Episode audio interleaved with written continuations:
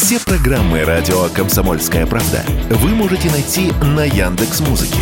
Ищите раздел вашей любимой передачи и подписывайтесь, чтобы не пропустить новый выпуск. Радио КП на Яндекс Музыке. Это удобно, просто и всегда интересно. Медсовет. Все, что вы хотели знать о медицинских открытиях, новых лекарствах и даже врачебных тайнах. Здравствуйте, в студии Вероника Бресенкова, в эфире программа «Медсовет». Будем говорить о медицинских открытиях, новых лекарствах, врачебных тайнах, узнаем последние новости из мира медицины, неизвестные факты об известных болезнях и, конечно, будем общаться с экспертами и врачами. Здоровые новости. Фармацевты слишком часто предлагают не то, что нужно пациентам. Почти 18% из них не задают никаких уточняющих вопросов для подбора безрецептурного препарата. 30% не выясняют симптомы и особенности самочувствия. 70% и вовсе не интересуются предпочтениями клиентов. Это выяснил Всероссийский союз пациентов, отправив тайных покупателей в российские аптеки. А еще фармацевты часто предлагают аналог запрошенному лекарству, который который на самом деле является биологически активной добавкой. В Госдуме предлагают повлиять на работу аптек, в частности, регулировать обращение БАДов. В большинстве регионов России не хватает врачей-гематологов. Поликлиники и другие амбулаторные медучреждения недоукомплектованы такими специалистами, заявила главный гематолог Минздрава Елена Паровичникова. Проблему она объясняет разницей в разы в зарплатах. В Москве, по ее словам, врач-гематолог получает 140 тысяч рублей, а в Ярославле – 25 тысяч. По данным исследования, в 2021 году в России насчитывалось всего 448 гематологов. Это в среднем лишь 5 врачей на каждый регион регион. Идея запретить государственным больницам закупать аппараты ИВЛ зарубежного производства – это ограничение конкуренции, которое никогда не улучшало качество производимой продукции. Так считает эксперт по международному здравоохранению Николай Крючков. По его словам, российская промышленность в состоянии произвести достаточное количество аппаратов, но их качество среднего уровня. Если уж и вводить подобные ограничения, то нужно вывести за скобки ИВЛ для новорожденных и некоторые другие категории, которые пока не удается заменить, считает эксперт. Ранее Минпромторг предложил запретить государственным больницам закупать иностранные приборы искусственной вентиляции легких. В ведомстве считают, что такой запрет нужен для поддержки российских производителей, так как они готовы полностью заместить весь импорт названы продукты, которые помогают справиться с джетлагом или резкой сменой часовых поясов. В полете на дальнее расстояние нужно есть шоколад. Проведенное авиакомпанией Qantas и Сиднейским университетом исследование показало, что этот продукт, а также перец чили могут улучшить самочувствие в полете. А еще рекомендуется продолжать пить жидкость во время перелета. Дело в том, что пассажиры на борту через кожу и при дыхании могут терять 465 мл воды в час. Тогда тогда как на Земле в обычных условиях 125 миллилитров. Я только спросить. Общаемся с известными медиками, учеными и медэкспертами. В эфире программа «Медсовет» в студии Вероника Борисенкова. Уверена, что каждый мечтает улыбаться во весь рот, не стесняясь показывать свои красивые здоровые зубы и разговаривать, не беспокоясь о свежести дыхания. Ну, уход за полостью рта – это совсем не сложно, казалось бы, только если регулярно и правильно. А вот какими должны быть гигиенические процедуры, какие средства лучше использовать, ухаживая за полостью рта, какие лучше вообще не использовать, поговорим сегодня с врачом-ортодонтом Андреем Олеговичем Жуком. Здравствуйте. Ну, давайте начнем с чистки зубов. Это чуть ли не первый и самый главный пункт в гигиене гигиене. Сколько раз в день все-таки надо чистить зубы? И действительно ли в идеале это делать после каждого приема пищи? Сама по себе чистая зубная паста и зубная щетка – это некий канон. А с точки зрения кратности чистки зубов, то в настоящий момент рекомендуется чистить зубы не менее двух раз в день, но желательно после каждого приема пищи. Получается, что если человек знает, что ему нужно почистить зубы, то он снижает кратность приема пищи. А это всегда благотворно сказывается на фигуре. А сколько по времени чистим зубы? Когда-то слышала еще в детстве, что минуты четыре нужно стоять и чистить? Современный подход не регламентирует время чистки зубов. А почему? Потому что все определяется навыком. В принципе, для эффективной чистки зубов достаточно одной минуты. Ну, а вот все-таки важность щетки. Щеток куча с разными щетинками, разной степени жесткости, электрические и обычные. Что вы посоветуете? Есть первый ключевой фактор. Щетку нужно менять. И менять ее нужно регулярно. И в целом рекомендация менять ее нужно один раз в месяц. И второй момент, который важен, это важна жесткость щетины. Мы отдаем предпочтение двум видам зубных щеток. Это зубные щетки средней жесткости и зубные щетки мягкие. И оптимально их менять. То есть месяц пользуешься средней зубной щеткой, в следующий месяц или обратно пользоваться мягкой зубной щеткой, оказывая более мягкое воздействие на зубы и дав время зубам на укрепление, на минерализацию из минералов слюны. Теперь давайте поговорим тогда также подробно о пастах, которых вообще неимоверное количество. Как выбрать пасту, насколько важно, чтобы она была или наоборот не была, как считают некоторые натуропаты, торсодержащей. Действительно, это вечная дискуссия, особенно про вторсодержащую зубную пасту. Для обычного человека самое главное – это не быть фанатичным. То есть, ну, знаете, как есть? То есть, если втор, ни шагу влево или вправо. С пастами, как и зубными щетками, должно быть разнообразие. Нужно пользоваться разными зубными пастами. Тор содержащие без тора. Лаурил сульфатом без лаурил сульфата. Самое главное, чтобы эти пасты соответствовали определенному стандарту российскому. Я бы здесь рекомендовал не привязываться к эффективным компонентам зубной пасты, а использовать зубную пасту как буфер. На самом деле зубная паста – это всего лишь буфер между эмалью зубов и зубной щеткой. То есть она является неким раствором, неким компонентом, который является прослойкой. Потому что если щетка чистит на сухую, это же неприятно. И как это не парадоксально звучит, наверное, самое важное в зубных пастах – это приятный вкус, который должен периодически меняться. То есть пасты и щетки меняем, а вот вопрос с отбеливающей пастой все-таки, как часто можно ей пользоваться? Что касается отбеливающих зубных паст, что мы помним? Что они должны быть сертифицированы, а значит быть безопасными. И отбеливающие зубные пасты. Здесь нужно следовать тому же правилам, то есть месяц пользуем не чаще, чем один раз в сезон их пользуете. То есть один месяц весной, летом, зимой, осенью. А порошок – это уже давно забытое что-то? Да, это давно забыто. Нет, это абсолютно верно. То есть порошок, основная проблема, он очень абразивен. То есть он очень агрессивен. И поэтому он вызывает вплоть до стираемости эмали области шейки зубов, что может сопровождаться резким увеличением чувствительности. Поэтому зубные порошки они должны быть вообще исключены из средств гигиены полости рта. Давайте еще поговорим о таких методах гигиены, как очистка языка, десен и неба. Насколько это важно, насколько это важно делать в ежедневном формате и имеет ли это действительно значение? Это не являются обязательными инструментами Почему? Потому что для слизистой полости рта характерен очень быстрый режим ее обновления. То есть она обновляется постоянно. Это слизистая оболочка, именно эпителий полости рта, у него в нашем организме самая высокая скорость обновления, которая, в принципе, составляет где-то до 24 часов. Однако для тех людей, кто любит почистить язык специальным скрипком или даже щеки, или даже небо, в принципе, это не является противопоказанием. Вы можете это делать, но в этом нет какой-либо обоснованности с клинической точки зрения. Нити флосса и ёршики. Расскажите, насколько важно это, как выбирать нити, какие виды есть, и всем ли это показано? Я начну с современной последовательности гигиены полости рта. Она включает три основные компонента. Как это не удивительно для многих, но начинать чувство зубов необходимо стерилятора для полости рта. Это аппарат, который состоит из контейнера и наконечника, подключается к сети, наполняется водой и под давлением вода подается в наконечник. Это первый этап гигиены, когда мы должны очистить полость от остатков пищи, и он также массирует массировать десен. Кстати говоря, с точки зрения чистки десен, именно массаж десен является важным компонентом со стороны полости рта. После того, как мы отработали ирригатор, мы берем зубную щетку и уже чистим три поверхности у зуба. Это важно помнить. Некоторые чистят одной, у нас их три. Наружная, внутренняя и жевательная. И после этого мы должны отдельное внимание уделить межзубным промежуткам. Потому что межзубные промежутки – это точка самого большого риска развития кариесного процесса. Именно там самое главное, что кариес там скрытый. И для чистки этой зоны используется два основных инструмента. Это либо зубная нить, либо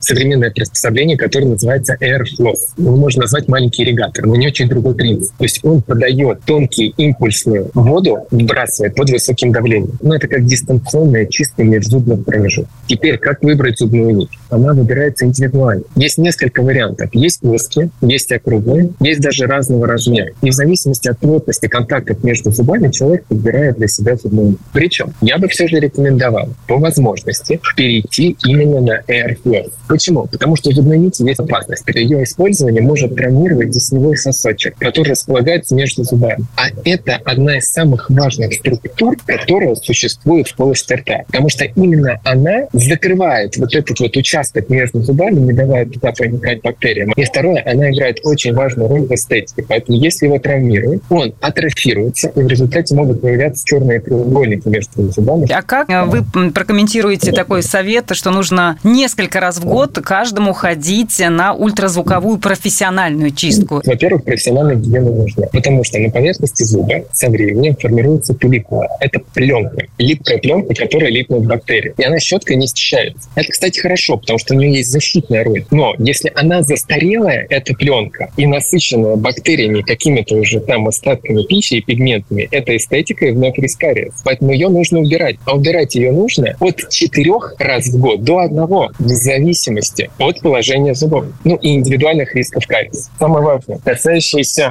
ухода за зубами. Помимо того, что их необходимо чистить не менее двух раз в день, важно не есть сладкое после шести вечера. Это не только сохранит хорошую фигуру, но и значительно снизит риски кариозного процесса. А почему? Мы должны знать, что кариесу к разрушению зубов приводят бактерии. А бактерии в полости рта – это норма, и они являются анаэробны. То есть они любят, когда в полости рта нет кислорода. А когда у нас дефицит кислорода во рту, тогда мы спим. Поэтому ночью бактерии, разрушающие зубы, более активны. Не дайте им пищу в виде углеводов, и это значительно сохранит, улучшит состояние здоровья зубов. Говорили о важной и необходимой каждому без исключения теме правильному уходу за ротовой полостью и зубами. Как выяснилось, есть много нюансов. После разговора с врачом-ортодонтом Андреем Жуком многое, надеюсь, стало ясно и понятно. Ну, а вы слушаете программу «Медсовет», мы продолжаем. Медсовет. Все, что вы хотели знать о медицинских открытиях, новых лекарствах и даже врачебных тайнах. В эфире программы «Медсовет» в студии Вероника Борисенкова. Говорим о медицинских открытиях, новых лекарствах, врачебных тайнах и в том числе узнаем много интересного из истории медицины. Медицинские истории. Отправляемся в прошлые века, чтобы узнать, как появлялись болезни и лекарства. Это заболевание так же старо, как и человечество, хотя есть основания полагать, что оно существовало до появления человека, так как им заражаются и теплокровные животные. Это туберкулез. Чехотка или сухотка, так еще образно называли эту инфекционную болезнь. Дело в том, что больные под влиянием хронического течения чахли, а вот название туберкулез произошло от греческого слова туберкула, которое в переводе означает бугорок. Такие бугорки находили в пораженных органах людей, скончавшихся от этого заболевания. Характерные для туберкулеза изменения тканей находили в человеческих останках, относящихся примерно к 5000 году до нашей эры, это еще период неолита, и в египетских мумиях. В Древней Греции болезнь называли фтизой. Этимология этого слова указывает на истощение. В таком же написании название перекочевало и в английский язык – фтизис. Кстати, именно греческий вариант наименования заболевания закрепился в названии раздела клинической медицины, занимающегося изучением, диагностикой, лечением и профилактикой туберкулеза – фтизиатрии. Сохранившиеся записи анамнезов и труды медиков, начиная с Гиппократа и безымянных ученых Древнего Китая, позволяют судить, что пораженность туберкулезом во все времена была обширной, а с развитием цивилизации и возвышением городов только росла. Масштабы распространения достигли своего пика в конце 19-го, начале 20 веков, когда туберкулез стали называть «белой чумой». Не случайно эта болезнь упоминалась в произведениях Достоевского и Чехова, Диккенса и Дюма, в полотнах художников Клотта, Максимова, Поленова, в операх Верди, Пучини. Туберкулезом болели и скончались от него Белинский, Добролюбов, Чехов, Шопен и многие другие известные люди. В позапрошлом веке туберкулез был страшным бичом в самых передовых странах того времени, в том числе и в России. Диагноз считался почти смертельным приговором. Средняя продолжительность жизни больных не превышала 3-5 лет. При этом, в отличие от многих других инфекций, туберкулез имеет хроническое и часто скрытое течение, что повышает вероятность распространения этой инфекции больным человеком многократно. Считается, что за год зараженный открытой формой туберкулеза заражает в среднем 10-15 человек. О природе этого заболевания велись многочисленные споры до 24 марта 1882 года. Именно в этот день немецкий ученый Роберт Кух сообщил миру об открытии им возбудителя туберкулеза. Бациллу назвали в честь исследователя палочкой Коха. И это был прорыв. Теперь, когда инфекционная природа туберкулеза не вызывала более сомнений, предстояло найти вакцину. Но она появилась лишь спустя 36 лет. В 1918 году французские ученые Кальмет и Герен открыли противотуберкулезную вакцину БЦЖ, а первую прививку сделали через три года новорожденному. По сей день БЦЖ остается единственной доступной противотуберкулезной вакциной, по-прежнему обязательной во многих странах, в том числе в России. Не менее 36 лет, прошедшие между обнаружением возбудителя и открытием действенной вакцины, были потрачены не напрасно. За это время зародилась и усовершенствовалась массовая диагностика туберкулеза. В 1907 году австрийский педиатр Клеменс Пирке разработал накожную туберкулиновую пробу, попутно введя в медицину понятие аллергии. А француз Шарль Манту предложил более действенную внутрикожную или подкожную реакцию. Его метод позднее позднее доработал немец Феликс Мендель. Проба Манту на протяжении целого столетия оставалась основным методом диагностики туберкулеза у детей и лишь сравнительно недавно стала уступать позиции более современному Диаскин-тесту. Кстати, по некоторым данным, каждый третий среди нас – латентный носитель палочки Коха, а новые случаи заражения происходят каждую секунду. От туберкулеза продолжает умирать до 5000 человек ежедневно. А мы продолжаем. Усилить контроль над производством и оборотом активных биодобавок или БАДов хотят российские общественники, парламентарии и представители профильных министерств. В частности, вернуть санпины и внеплановые проверки. С подробностями Василий Кондрашов. Говорит, что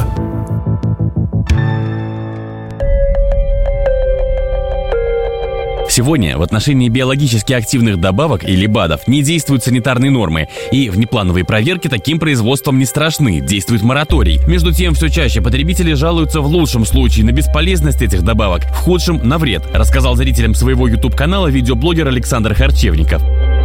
В отличие от медицинских препаратов, доказать реальное содержимое большинства баночек практически невозможно. Хорошо, если в карточке товар действительно присутствует нужная документация и лабораторные тесты, но обычно в описании пишут лишь о невероятных свойствах, которые можно получить при употреблении товара. Купив такой продукт, можно с уверенностью сказать, что человек понятия не имеет, что и в каких количествах он употребляет, или вовсе не употребляет, ведь купленная капсула может являться плацебо.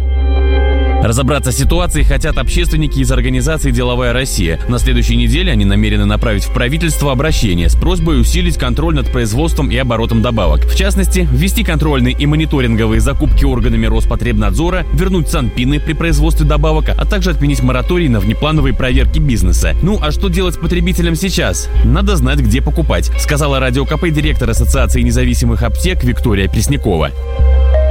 В аптеках, безусловно, если мы берем аптечные БАДы, то в аптеках присутствие БАДов, оно всегда более зарегулировано, оно всегда подтверждено документами. У нас есть входящий контроль, а, когда мы смотрим документы, смотрим, чтобы все соответствовало сроки и все.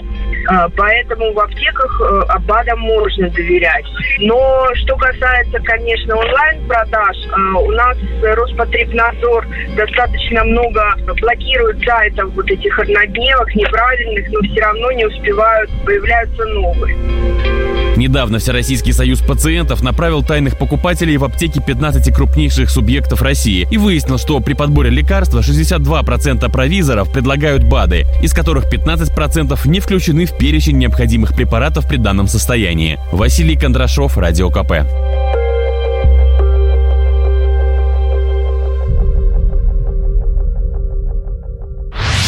В эфире программа «Медсовет». Все самое важное, интересное, неизвестное из мира медицины. А еще здесь можно получить советы и рекомендации от специалистов, не записываясь на прием. Без рецепта.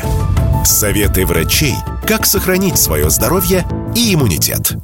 Исследователь процессов старения из Гарварда Дэвид Синклер поделился секретами долголетия и способами помолодеть. Профессор кафедры генетики утверждает, что обратить старение вспять может каждый, если полностью изменит образ жизни и откажется от вредных привычек. Например, от спиртного. По его словам, трезвость продлевает молодость мозга, тогда как каждая порция алкоголя, наоборот, ускоряет старение. Также он советует почти исключить из рациона сахар и продукты животного происхождения, заменив их на растительную пищу. В первой половине дня он рекомендует выпивать йогурт с добавлением полифенолов, натуральных антиоксидантов, а на протяжении дня пить зеленый чай. Также, по его словам, лучше не нагружать организм большими объемами пищи.